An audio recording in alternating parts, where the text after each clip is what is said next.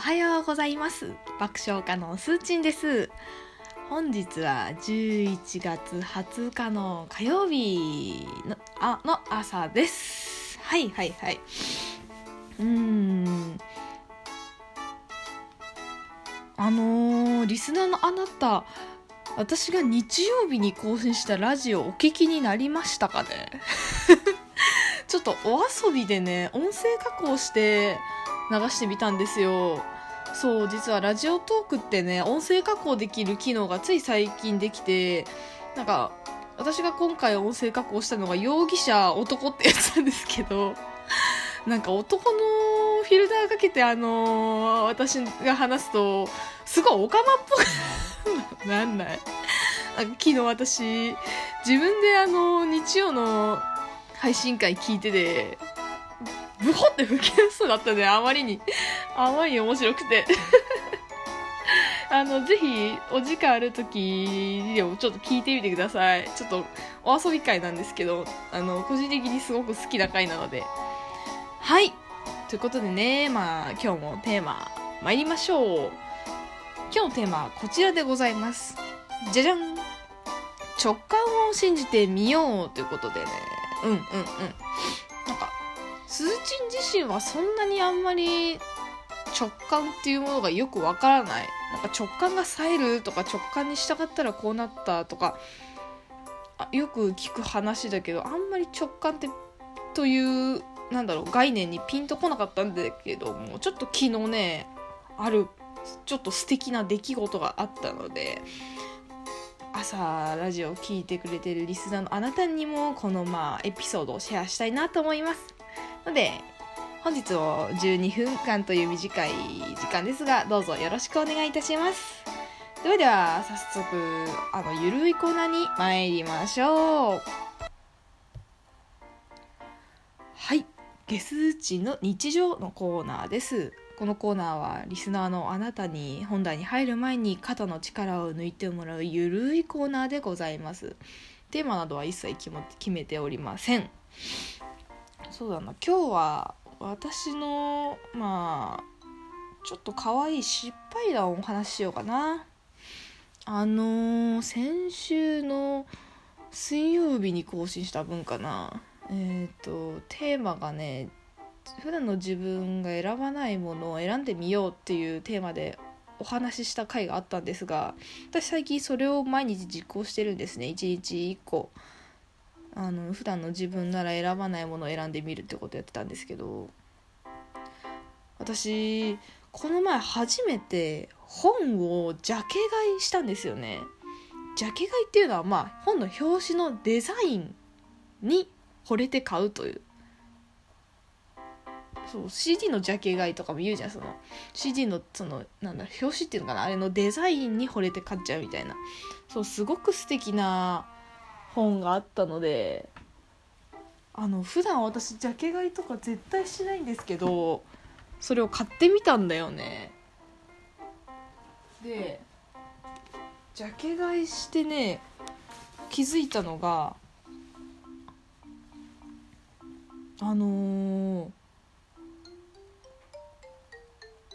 まあジャケ買い自体そんなにしたことなかったんですけどなんつったらいいんだろうな。まあその買った本をまあポイッとそこら辺にまあ置いといたんですよリビングのテーブルのところに。で結構ふとした瞬間にまあ目につくと。でなんか見るたびにあ可愛い素敵だなっていう風に思えるんですよね。なんかそのなんだろう一種のインテリアじゃないけどその本のデザインを見ることによって自分のテンションがちょっとウキッとかキャッて上がるんですよね。私ジャケ買いしたことなかったんでこういうあジャケ買いってこういうすごいいいところがあるんだと思ったんです。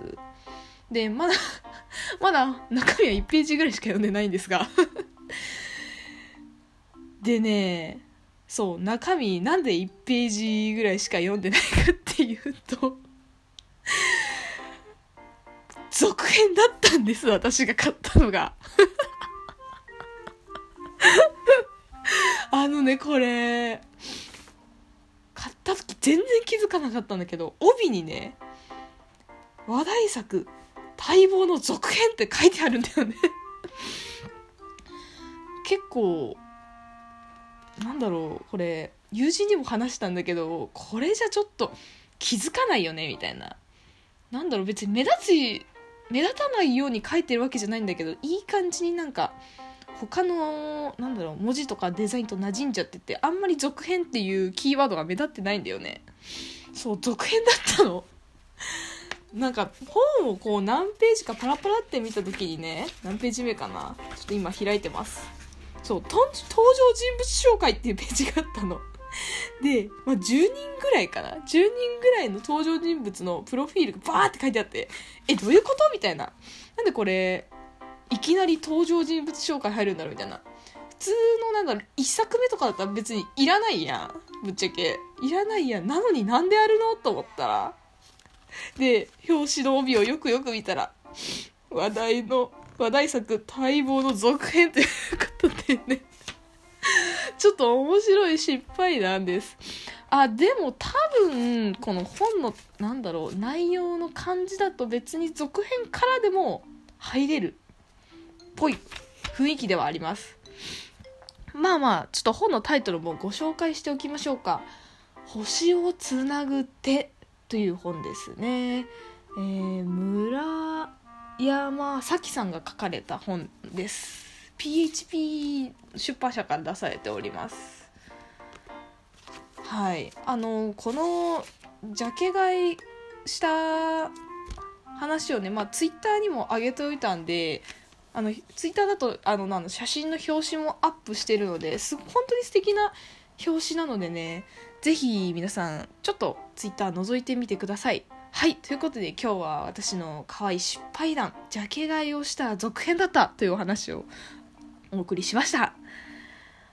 ではでは本題に戻りましょう。では本題に戻ります。直感を信じてみようということでね。私の昨日あったエピソード一つお話しましょう。あのー、ゆるこの1個前のゲス値の日常の方でも話したんですが1日1個じ普段の自分なら選ばないものを選んでみるっていうことを私私毎日実行しているんですが昨日のまあ会社帰りにね普段と違う乗り換えのルートで帰ってみようってふと思い立ってまあ別のルートで帰ったんですよ。うんうんうん。でそれでまあその乗り換えの時に何だろう一回まあ改札を出て乗り換えるパターンだったんですよ。であの改札内に本屋さんがある駅ってあるじゃないですか。ちっちゃめの。で昨日乗り換えした駅にもあったんですよ。ちっちゃめの本屋さんが。で私本屋さん大好きなんですよね見るのが。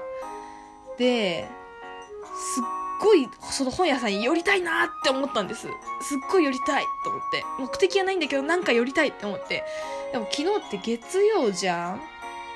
で私ほら睡眠を何より大事にする女だからなるべく早く帰ってなるべく早く疲れを取りたいわけですよ。あーでもそのまだ月曜日だしあんまりここで時間を無駄にしたくない。睡眠時間を削られたくないって思いと本屋さんに行きたいと思いがうわーってこうなんだろう。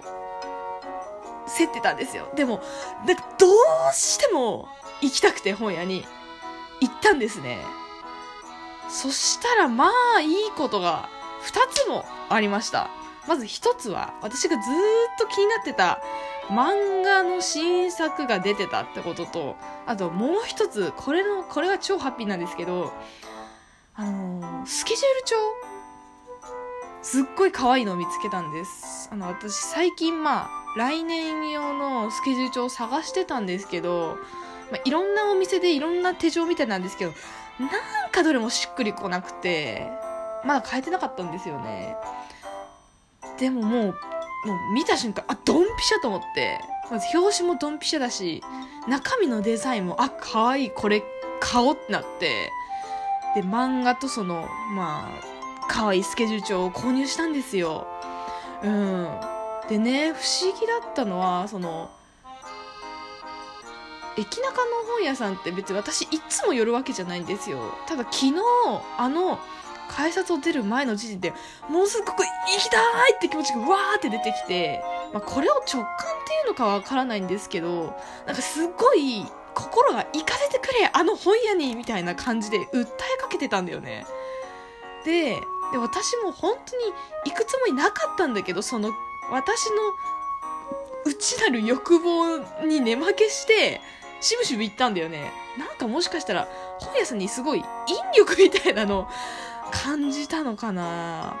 でそれでまあ素敵なスケジュール帳に出会えたり私が欲しかった漫画に出会えたりしたんでなんだろうこれを直感っていうのかわからないんだけど自分がこうやりたいこれやらせてくれお願いだスーチンって思ったことはぜひ実行してあげるとなんかもしかしたらすごいプレゼントがあなたに届くんじゃないかなと思いまして、まあ、今日はね、まあ、そんな直感を信じてみようっていうかなんだろう自分の心の声かな。